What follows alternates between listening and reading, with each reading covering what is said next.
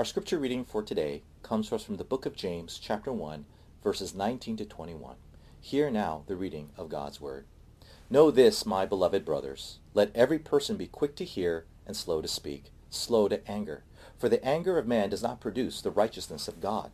Therefore put away all filthiness and rampant wickedness, and receive with meekness the implanted word, which is able to save your souls. This is the word of the Lord. Thanks be to God. Please pray with me. And Father, now we come before you asking for your grace and mercy to be upon us as we once again sit at your feet.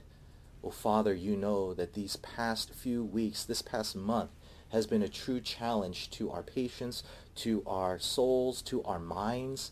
And in many ways, it has caused us to lose the grip of our own character at times, lashing out, being filled with such frustration.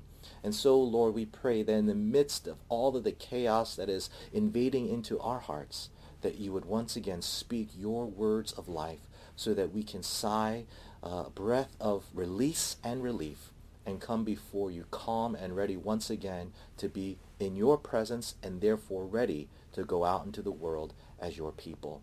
Father, we ask that even though we are confined, that we would nevertheless live out the freedom we have in Jesus Christ, a living a calling of holiness and blessedness to the people around us. We ask that you would bless this message in spite of the one who brings it.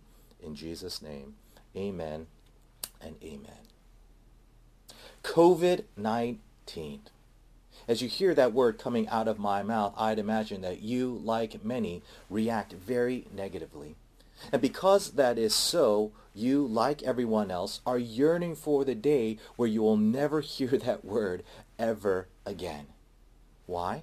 Because that word represents all that is disrupting your life, my life, everyone's life right now. Whether you're talking about the disruption of sudden unemployment, or the disruption of having to stay up late at night to catch up on work because you're so busy during the day taking care of your kids, trying to educate them, or sadly, even the disruption of having to say goodbye to someone you dearly love who has succumbed to this virus. And what makes it even more heart-wrenching, you were not able to be by their side when they passed because of the quarantine that the hospitals are enforcing. This virus is responsible for the massive disruption that has robbed all of us of any sense of control and therefore any sense of peace. And so what are we left to do? We stay home we shelter in place. Because after all, everyone tells us that's the safest place to be, right? Home is the best place to be because it's the safest place to be. But is it? You know, one of the most tragic and unforeseeable consequences that COVID has brought into our scene is the sudden rise of domestic violence all across the world. News outlets all over the globe have been talking about the sudden surge of violence against women and children as countries everywhere are locking down on this stay-at-home order. Just a couple weeks ago, uh, the newspaper, uh, The Guardian, reported about how during this time that we're in, there was a 700% increase of calls for help at its leading charity in England that deals with domestic violence. 700%, not 70, but 700%. That is utterly shocking. That is utterly surprising. And yet, it shouldn't be at least for those of you who are students of Scripture, because one of the things that the Bible tells us over and over again is that you and I live in a world filled with people who have anger problems. Anger problems. And of course, you don't have to be a student of Scripture to agree with what the Bible says, because even our own secular institutions say the very same thing. Back in 2013, USA Today reported on an interesting study that was done by a think tank where they wanted to know what emotion was the most pervasive out there on the internet. And do you guys know which emotion won by a landslide? That's right. It's anger. Anger. In other words, all of the Instagram feeds, all the Twitter feeds, all the YouTube comments, Facebook comments, all predominantly had anger being expressed by the users. And a couple years before that, this study happened, there was a local news outlet down in St. Louis that came out with an article entitled Anger in America, Why People Are More Angry Now. Take a listen to how this article begins. It starts saying this, quote, road rage, girl fights, and vandalism. We can go on and on about what people do when they get angry. In today's society, it seems like more and more people are lashing out. Let's face it, we all get frustrated from time to time and see everyday people flying off the handle at the drop of a hat. Is it the economy? Bad drivers? How about the recent government shutdown? At times, it feels like we're living in an angry society, end quote. It turns out that anger has been with us way before the coronavirus arrived on the scene, which means, which means even when this virus eventually leaves us, Sadly, anger won't. It's still going to be here. Why? Because you struggle with anger. I struggle with anger. We all struggle with anger that leads to atrocious things like domestic violence. And so the question is, as followers of Jesus, how do we address this problem so that not only can we overcome it, but we can also positively influence others around us so that they can overcome it as well? Well, that's the question that we're going to answer as we take a look at our passage in James chapter 1. And as we do, we're going to see three things when it comes to the problem of anger, and here they are. First, we're going to talk about the first common reason for the problem of anger. Then we're going to talk about the second common reason for the problem of anger, and then we're going to end it with the only solution to the problem of anger. Okay? Those are the three points we're looking at. Let's begin with the first which is the first common reason for the problem of anger. So here in our passage, the Apostle James tells us there are two common reasons as to why anger is such a problem for us. And he talks about the first in verse 19. So let's read it again together where he writes this. Know this, my beloved brothers, let every person be quick to hear, slow to speak, slow to anger. Now, when you first read this verse, you can easily misinterpret what James is saying because on the surface level, it almost seems as if to say that as a Christian, you should never get angry. As if there's something inherently un-Christian to lose your temper or to get agitated to the point of frustration or maybe even fury. Okay? But if you read carefully to what James writes, that isn't what he says at all. Listen again to what he says. He says, be slow to anger. He doesn't say never get angry, but be slow to anger. Now, why is that such an important distinction to make? because there is something that we as followers of Jesus need to understand that many of us don't. And that is anger is not always wrong. Anger is not always evil. Anger is not always unrighteous. In fact, just the opposite. There are moments, there are situations, there are circumstances where it's very appropriate and therefore very righteous to be angry to where if you did not get angry about it, you would be in the wrong, you would be unrighteous, you would be evil. But here's the thing. The only way you can ensure that your anger doesn't become the wrong kind of anger is if you follow the wise advice that James tells us here in this verse. He says it in that interesting phrase, be slow to, what does he say? He says, be quick to listen and slow to speak. Slow to speak and quick to listen. Now, what does he mean by that? Well, let me see if I can explain. Think back in your life at a time when you were slow to speak and quick to listen. Can you think a time in your biography, in your history, where you did that kind of behavior? How about when you were in school? Do you guys remember where you sat at your chair and your teacher, your professor, your instructor was standing and he or she was teaching you, lecturing you, giving you the lesson of the day. And were you talking, blabbering away? No. You were to shut your mouth and you were to be quick in your ears as far as listening to what they were saying. And you did not open your mouth. You were very slow to speak until it was appropriate for you to speak. You see, this phrase that James is using is referencing a situation where you are learning something. And what is the assumption of a person when they're learning something? Isn't it that they don't know everything? Isn't it that, that they are missing vital information that they need to grasp that they currently do not possess? Hence, they are quiet and instead listening? Yes, and that's what James is trying to convey. When he uses this interesting expression of being slow to speak and quick to listen, what he's essentially saying is basically this. Uh, guys, you don't know everything. Or maybe a better way to put it, you're not as smart as you think you are. Now, you hear that and you're probably wondering, what does any of this have to do with anger? Well, friends, it has everything to do with anger. Because think about it. What is one of the underlying assumptions that we have when we're in a moment of fury and wrath? Isn't it this assumption that we know everything there is to know about a given situation and a given person that is so upsetting to us? You know, we think we know why a person is the way they are, or what motives they have, or what they're scheming. And, and because we're so confident in our knowledge, because we think we know everything there is to know about this person, we feel so justified, we feel so warranted in just lashing out and letting them have it in all of our fury. And it's because of this assumption, James says, no, wait, guys. Be slow to speak and be quick to listen. Don't assume that you know everything. Don't think you know it all because if you do, you might just end up like a fool.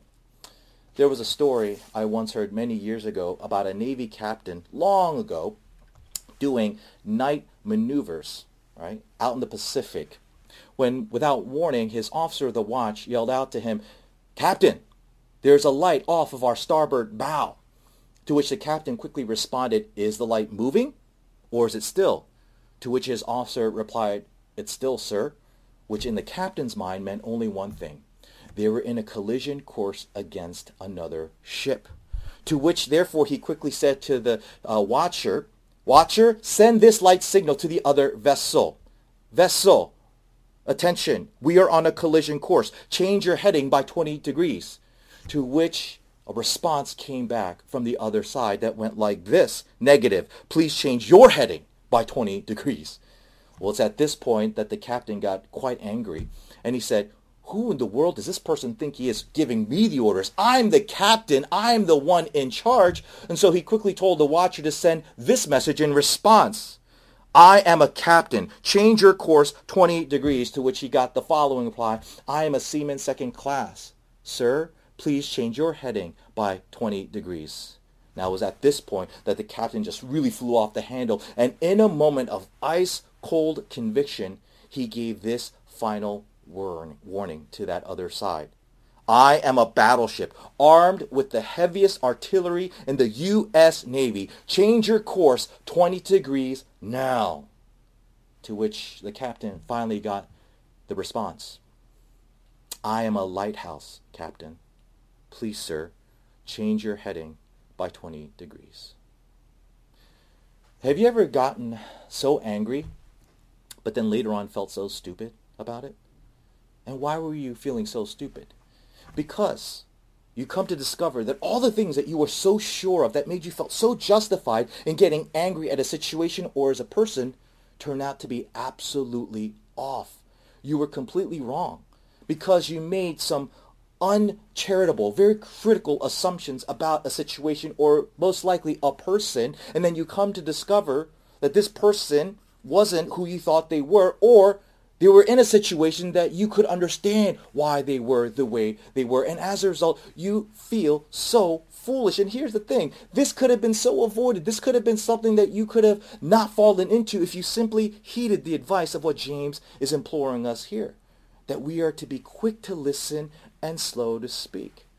And yet so often we don't do that.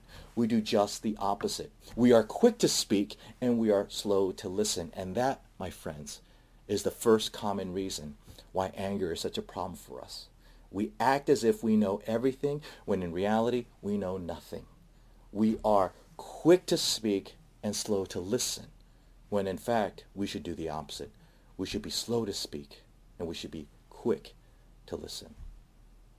Now let's move on to my next point, which is the second common reason for our problem with anger. Read again verse 21 of our passage where James writes as follows, Therefore put away all filthiness and rampant wickedness, and receive with meekness the implanted word, which is able to save your souls. Now I'm going to talk later about what he means by that phrase, implanted word, but I want to draw your attention to what he says results from this implanted word, which he says at the end of verse 21. What does it do? It saves your souls. Now what an intriguing expression so intriguing to where we can't help but to ask, what's that about? Well, let me explain.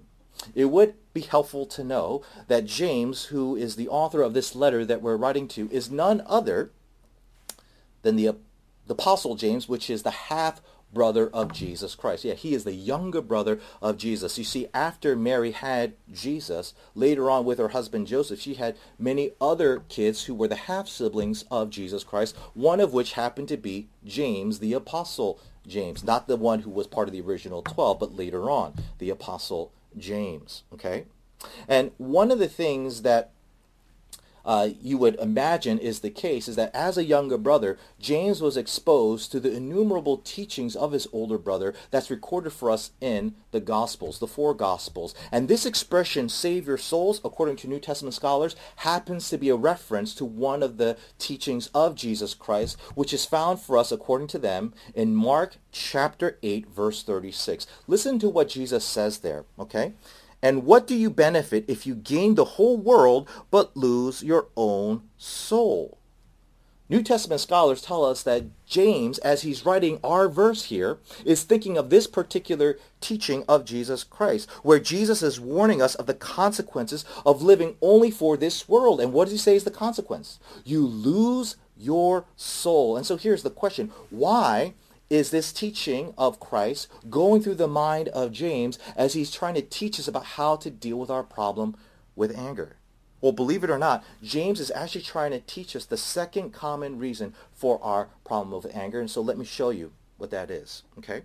One of the main principles that Jesus is teaching us here in Mark 8, uh, 36 is that we need to remember that this life includes more than just this world that we're living in. There's more to this life than the current life you're living in this present reality. You see, there is another world that exists, a world that is coming for those who are followers of Jesus, a place that is so much better, much more blessed than this place. You know, the place that makes us so currently angry and frustrated. Well, this other world is nothing like that. It is so much better, and in fact, because it's so much better, we should work hard to never forfeit or give up on it by chasing after all the best things or best experience that this world has to offer, right? And this is what James wants us to be reminded of as we deal with our anger. Why? Well, what is one of the most recurring thoughts going through your head as you're in a moment of anger? Isn't it a thought that goes something like this? This person who I'm at, mad at right now, they need to be punished right now. I need payback for what this person did to me, not later, not someday, someday later on, but right here, right now. I need to get justice for me right here, right now. That's one of the prevailing thoughts going through our minds that energizes us to follow through on our anger, which in most cases we later regret. Why? Well, as weird as what I'm about to say may sound, it is nevertheless true.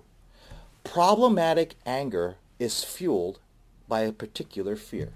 And you know what that fear is? It's the fear that the person who wronged you is going to get away with it. That they're never going to answer for the wrong they've done to you. And so you feel this impulse to act out at the present moment because your demand of justice in your mind is going to expire unless you do act on it right then, right now. That's the fear that drives us and therefore justifies us to lash out in anger. But James says, hold on, wait, wait. Remember the salvation of your souls because when you remember the salvation of your souls, you also remember the world to which you were saved into. This better world where all that is wrong is going to be made right. All that was taken will be given back to you. All that was broken will be restored. And all of that includes, obviously, the promise that God will get you justice. In fact, more so, he will get vengeance for you. And he will get perfect vengeance. That is not overboard and not undercutting, but perfect, righteous, balanced vengeance. In fact, the Apostle Paul repeats what James is saying here in Romans chapter 12. Consider what he says there. Starting in verse 17, we read, Never pay back evil with more evil. Do things in such a way that everyone can see that you are honorable. Do all that you can to live in peace with everyone. Dear friends, never take revenge. Leave that to the righteous anger of God, for the scripture says, I will take revenge. I will pay them back, says the Lord. Now, putting everything with what I just said to you together, what does all this mean? It means that the second common reason why you have a problem with anger is because you don't have faith. You don't functionally believe in this idea, this promise of another world coming where God is going to come and usher in perfect justice to where it will involve making sure that you get true righteous vengeance. And because you don't have faith in this other world that is just as real, if not more real than the one that you're currently living in, you lash out in anger and you express it in such unrighteous way. Even anger that is justified, even anger that is appropriate, quickly morphs into something that is no longer that. For consider again what he says in verse 21. He says, anger that can start off as righteous, eventually, if you have no faith in this other world, will quickly become what? Filthy and filled with rampant wickedness. Why? All because we don't have faith. We don't trust that there is another world coming where everything wrong now will be made right perfectly. Consider these words from theologian Dan Allender when he writes this. Quote, unrighteous anger is a dark energy that demands for the self a more tolerable world now. Instead of waiting for God's redemption according to divine design and timing, unrighteous anger refuses to turn to God with our deepest questions. Are you just? Are you going to let the wicked win? Are you going to let them violate me with no justice in sight? In the midst of helpless confusion and hurt, unrighteous anger refuses to surrender and to wait on God. So there you have it. The second common reason why we have such a problem with anger. We refuse to wait on God because we have no faith in this other real world where God will make things right for us thereby alleviating our need to get justice now. Now, with all this said, we're left with the question, is there a solution to these two reasons that cause anger to be such a huge problem for us and those around us? James says, yes, there is. And to tell you, let's go to the final point for today, the only solution to the problem of anger. Let's read again our entire passage, but this time let's Pay careful attention to what James says in verse 20 and 21. We read, Know this, my beloved brothers. Let every person be quick to hear, slow to speak, slow to anger. For the anger of man does not produce the righteousness of God. Therefore put away all filthiness and rampant wickedness, and receive with meekness the implanted word, which is able to save your souls. Now, James identifies for us one solution to these two reasons that cause anger to be such a problem for us. He refers to it as the implanted word. Now, what in the world is that expression about? What is that referring to? Well, consider these words from New Testament scholar Dan McCartney because he gives a perfect, clear definition of that expression when he writes this, quote, To receive the word means both to believe the gospel and to act on it, these ultimately being the same thing. The word that is to be received is implanted, a word that is unique to James in the New Testament. In Greek literature, generally it typically means inborn, natural, but if it is inborn, it cannot be received.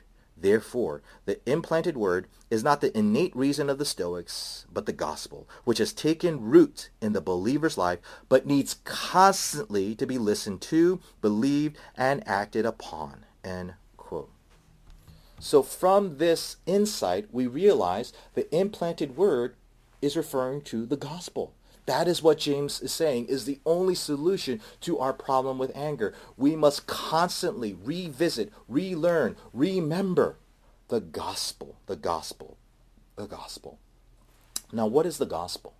The gospel is the good news that says God had every right to be quick to speak and slow to listen. In other words, God had every right to unleash his full fury and anger. Why? Because God, unlike you, unlike me, he's perfect. He knows everything and he knows everyone perfectly. There is no knowledge that he does not already know.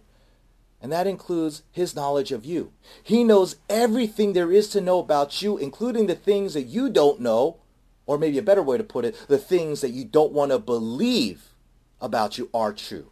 Right? The things that you don't want to know about yourself, namely that you are a wretched, wicked, selfish, sinister, perverted sinner. Okay? And because that is who you are, God had every right to immediately, right here, right now, disintegrate you in his furious wrath. But he didn't. Why? Because the gospel goes on to say that God wanted to be slow in his anger. He wanted to wait. He wanted to make sure that his anger didn't come upon you right here, right now. Why? Read what the apostle Peter tells us as the answer to that question in 2 Peter, Peter chapter 3 verses 7 to 9.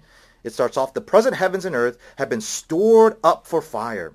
They are being kept for the day of judgment when ungodly people will be destroyed. But you must not forget this one thing, dear friends. A day is like a thousand years to the Lord, and a thousand years is like a day. The Lord isn't really being slow about his promises as some people think. No, he is being patient for your sake. He does not want anyone to be destroyed, but wants everyone to repent. The gospel tells us that even though God had every right to quickly, immediately, right away unleash his anger upon you because of your sins, he didn't. He waited. Why? So that in this waiting period, you would hear how much he loves you in Jesus Christ, that you would understand that you are loved by him in a way that is so undeserving that it would elicit a, a reaction that makes you feel repentant that makes you recognize who you are, to where you want to confess your sins and love this God who loves you so amazingly, so undeservingly. And when you have this love come upon you to where it creates that desire towards God, it changes how you view yourself in relation to the people that you're angry at. What do I mean by that? Well, let me quickly explain. You know, one of the things that go through our minds as we are so angry at a person is that we see that person as the ultimate perpetrator and we see ourselves as the ultimate innocent victim. We see ourselves as the greatest victim in the history of all mankind, right? And as a result, we feel so justified. We feel so righteous in being this angry. And yet James says, no, that is absolutely not true. Listen again to what he says in verse 20. For the anger of man does not produce the righteousness of God. What is he saying there? He's saying, even though your anger causes you to think that you're the most innocent victim of all at the hands of someone's wrongdoing, thereby making you the most righteous person of all, that is absolutely not true. It's quite the opposite. Your anger reveals that you are no different than the person that you're so angry that you are just as wicked, that you are just as bad, you're just as wretched, you're just as baneful as this person that you feel is the worst human being of all. And yet the gospel says no. You're just like them. And given the circumstances and given the misfortunes and given the time that they had to suffer, you would be just like them. Your anger does not make you the most righteous person in the world because you are not the most innocent victim of someone else's wrongdoing. No, that title goes to one person and one person alone, and that's Jesus Christ. When he unjustly suffered God's furious anger for you as your substitute on your behalf, so that if you cling to the promises of the gospel, that is, you believe that Jesus did this because he loved you, and you're willing to accept this love by turning away from your sins and making him the Lord of your life, you would be justly forgiven. You would be justly accepted by God as his own child. This is the good news. This is the gospel.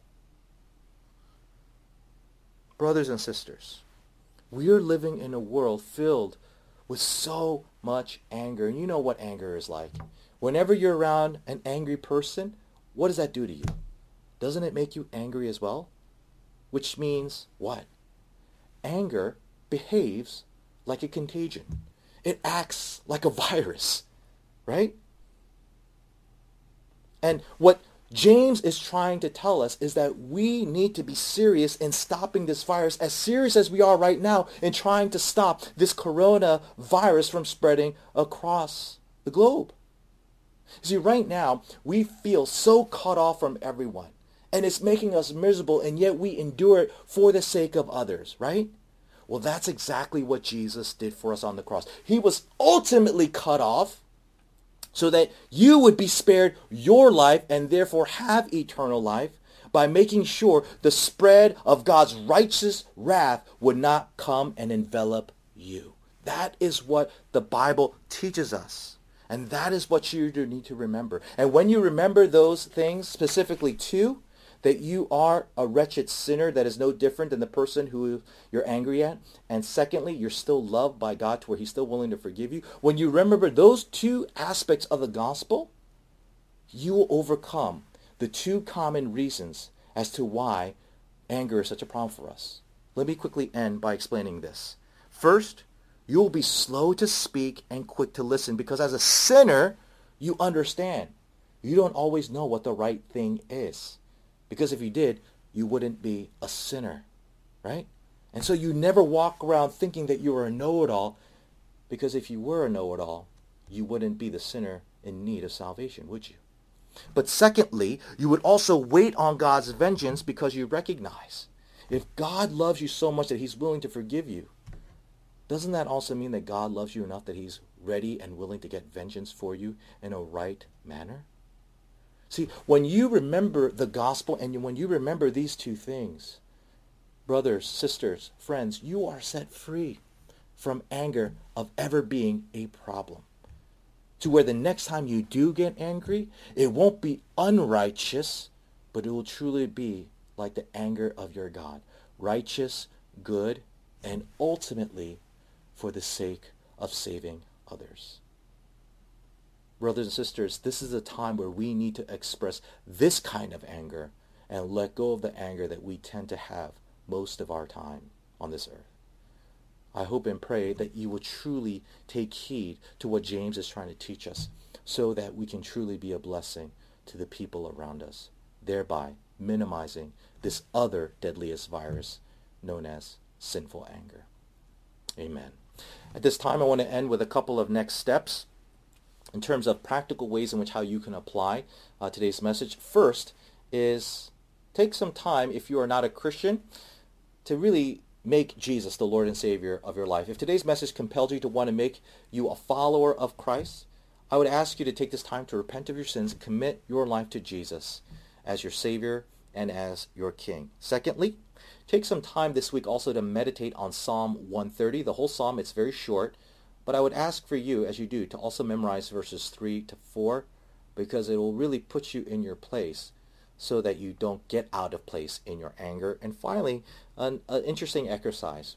Find something to confess to God every night this week. Get into the habit of daily confessing to God, of repenting to God. And as you do, make sure you are reading 1 John chapter 1 verses 8 through 10 and respond prayerfully by thanking God for his wonderful gospel. Let's now pray for God to bless us. Lord, you know that we are living in a time where anger is just rampant and it is spreading as pervasively as this virus. But Father, we know that we truly have the antidote to that. Only the church, because it is only in the church that we have the power of the gospel.